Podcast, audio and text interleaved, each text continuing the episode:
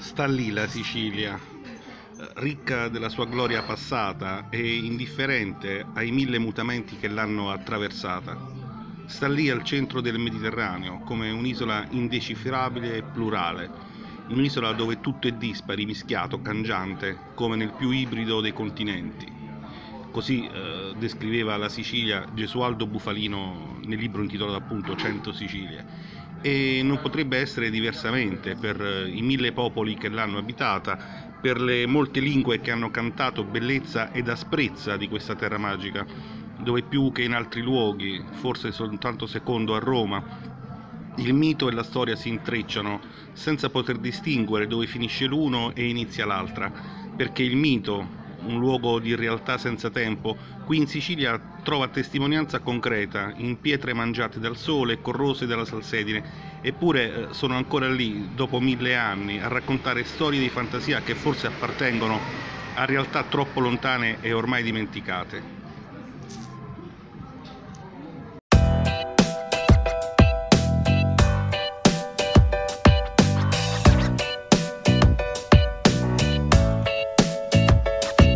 Punto fermo. Podcast di libri, cinema e curiosità. Benvenuti a questa nuova puntata e buon ascolto.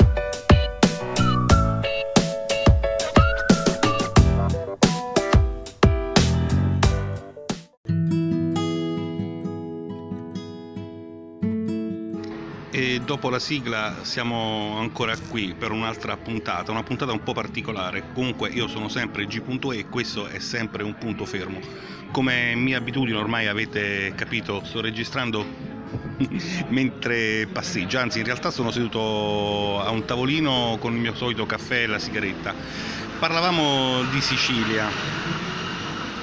Ehm, parliamo di una zona particolare della Sicilia. Uh, uno dei tanti miti racconta che chissà quanti millenni fa uh, giunge Dedalo, il greco Dedalo, a calpestare la terra di Sicilia, uh, già abitata da popoli misteriosi arrivati chissà da dove. Abbiamo i Sicani, i Siculi e gli Elimi. Fra i tanti popoli che hanno vissuto in Sicilia è forse quello più mm, mitico, mitologico, leggendario loro, eh, gli Elimi, sbarcano in quella terra arida e luminosa, aspra, profumata, eh, con ancora nel naso e in bocca il sapore amaro del fumo che aveva avvolto la loro città data alle fiamme, perché gli Elimi arrivano da Troia. E arrivati in Sicilia fondano città come appunto Elima, Erice, Entella e Gesta, che oggi conosciamo come Segesta, scacciando la popolazione dei Sicani, che già era lì prima di loro, fino a farli ritirare all'interno della Sicilia, nelle zone più rocciose, eh, lontane dal mare. Uh, I primi a raccontarci questa storia sono i greci Tucidide e Plutarco, ma uh, studi più recenti, eh, diciamo fatti meglio, ipotizzano un'origine degli Elimi non da Troia ma dalla Liguria, o meglio da una mescolanza di popoli autoctoni con eh, genti che eh, arrivano dall'Egeo e eh, principalmente dalla Liguria.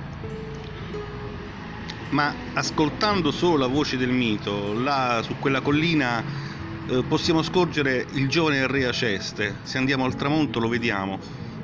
Aceste è il figlio della nobile troiana Egesta e del dio del fiume Crimiso. E Aceste fonda la sua città dopo essere fuggito da Troia. Se vogliamo invece dare ascolto a Virgilio possiamo vedere che c'è Enea che arriva in quelle terre, accolto proprio dal re Aceste, e che fonda Segesta, per dar modo agli anziani e alle donne di riposarsi dopo il lungo viaggio che da Troia li ha portati fino alle coste della Sicilia. Lì succede una cosa particolare, le donne sono troppo stanche e danno fuoco alle navi di Enea ed Enea capisce che è arrivato il momento di fermarsi, almeno fin quando il destino non lo porterà verso altri lidi e sappiamo tutti come andrà a finire.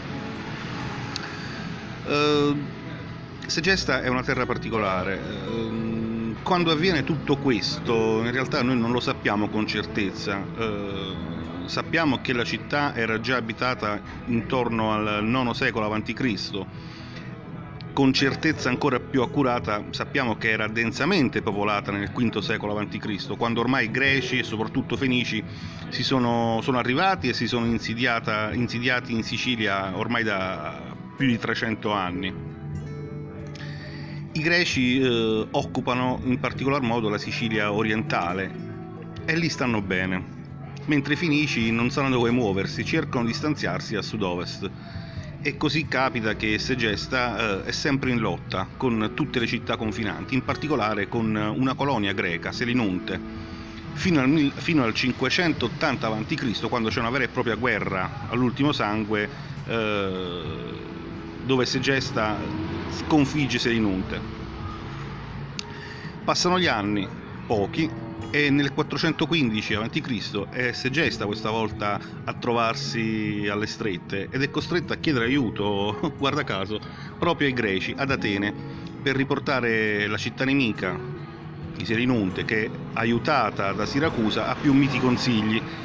Tuttavia eh, la faccenda va a finire male, perché gli ateniesi prendono una di quelle mazzate dai siracusi che non se lo scorderanno più Comunque mh, l'inimicizia tra Seinunte e Segesta si risolve in tragico modo nel 409 a.C. quando Segesta questa volta chiama in aiuto i cartaginesi e si arriverà alla distruzione della bellissima città greca di Seinunte eh, che eh, pur se abitata per altri secoli fino alla fine del primo secolo d.C. ormai non risorgerà mai più veramente in ogni caso Siracusa la lega al dito e eh, qualche anno dopo, un centinaio d'anni dopo, la farà pagare duramente a Segesta, uccidendo e riducendo in schiavitù tutti i suoi abitanti. Segesta viene abbandonata e poi vi racconto un particolare. Gli Elimi non scompaiono naturalmente eh, e durante le guerre puniche tradiranno i cartaginesi alleandosi con Roma e rimarranno per sempre fedeli a Roma fin quando proprio per questo motivo verranno distrutti definitivamente con tutta Segesta, quel poco che era rimasto nel V secolo dai Vandali. Dunque una storia questa di Segesta e eh, di questa parte di Sicilia, stiamo parlando di Capo d'Orlando, di, eh, della zona intorno a Trapani, che ha vissuto tra vittorie, sconfitte, devastazioni e rese, ma quello che in particolare impressiona di Segesta sono i resti ancora eh, visibili, ancora tangibili, ancora godibili di quello che era una volta, in particolar modo il Tempio Grande. Eh, specifichiamo che è praticamente identico al Partenone di Atene ed è l'unico tempio di questo genere eh, di quel periodo praticamente ancora in piedi ehm, c'è un piccolo problema.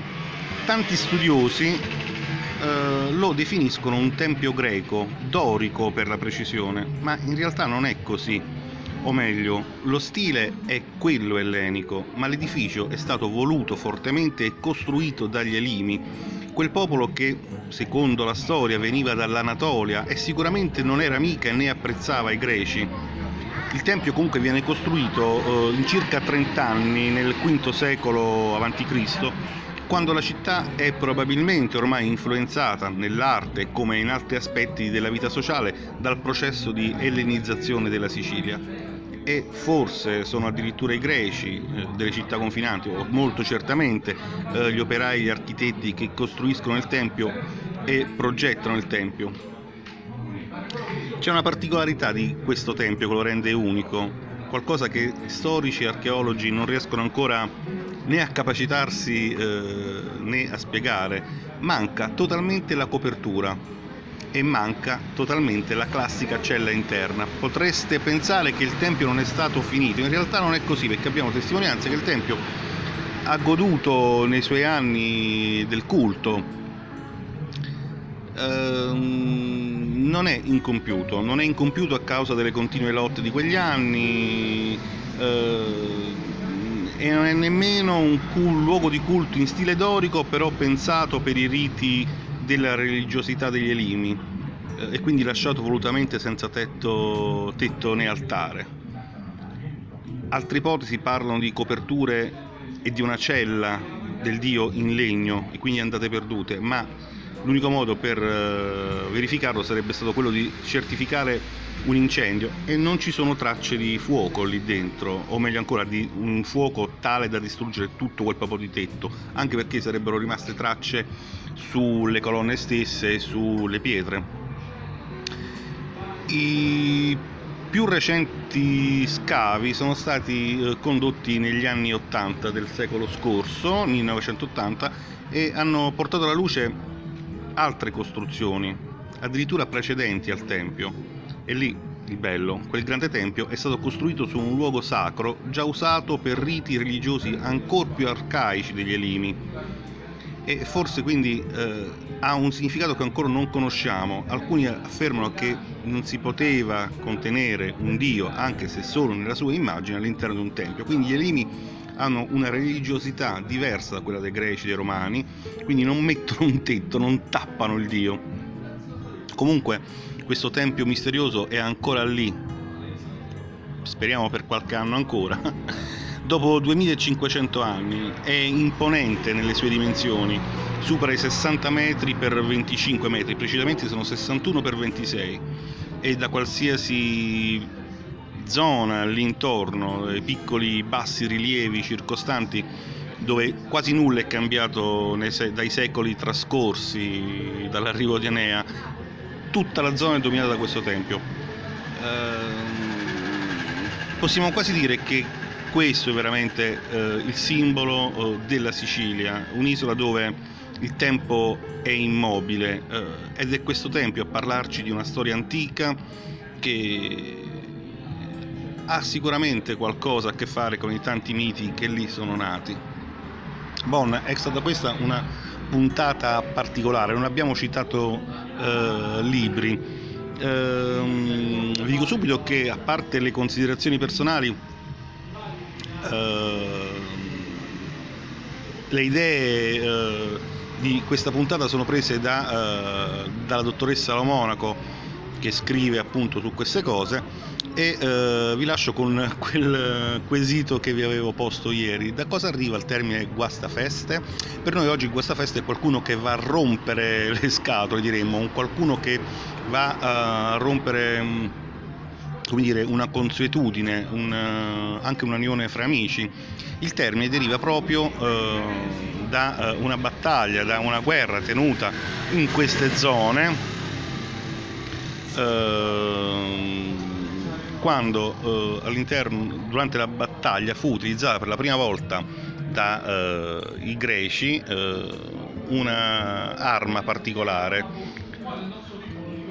la eh, graferestes. Cos'è la graferestes? Che tradotto eh, volgarmente vuol dire arco da pancia. È una balestra enorme eh, che veniva appunto utilizzata non tanto per colpire gli uomini ma per abbattere le mura Uh, questa è una scoperta particolare perché uh, normalmente si pensa che la balestra sia stata uh, inventata e utilizzata efficacemente per prime, la prima volta nel periodo molto successivo, praticamente medievale, e non ad opera di popoli greco-romani. In realtà questo, con i Graferestes, mostrano, e ci sono le prove negli scrittori e addirittura ci sono dei disegni, in cui il Graferestes è tutti gli effetti una balista, una enorme balestra non portabile che serviva per buttare giù le mura semiciclopiche delle città prese sotto assedio.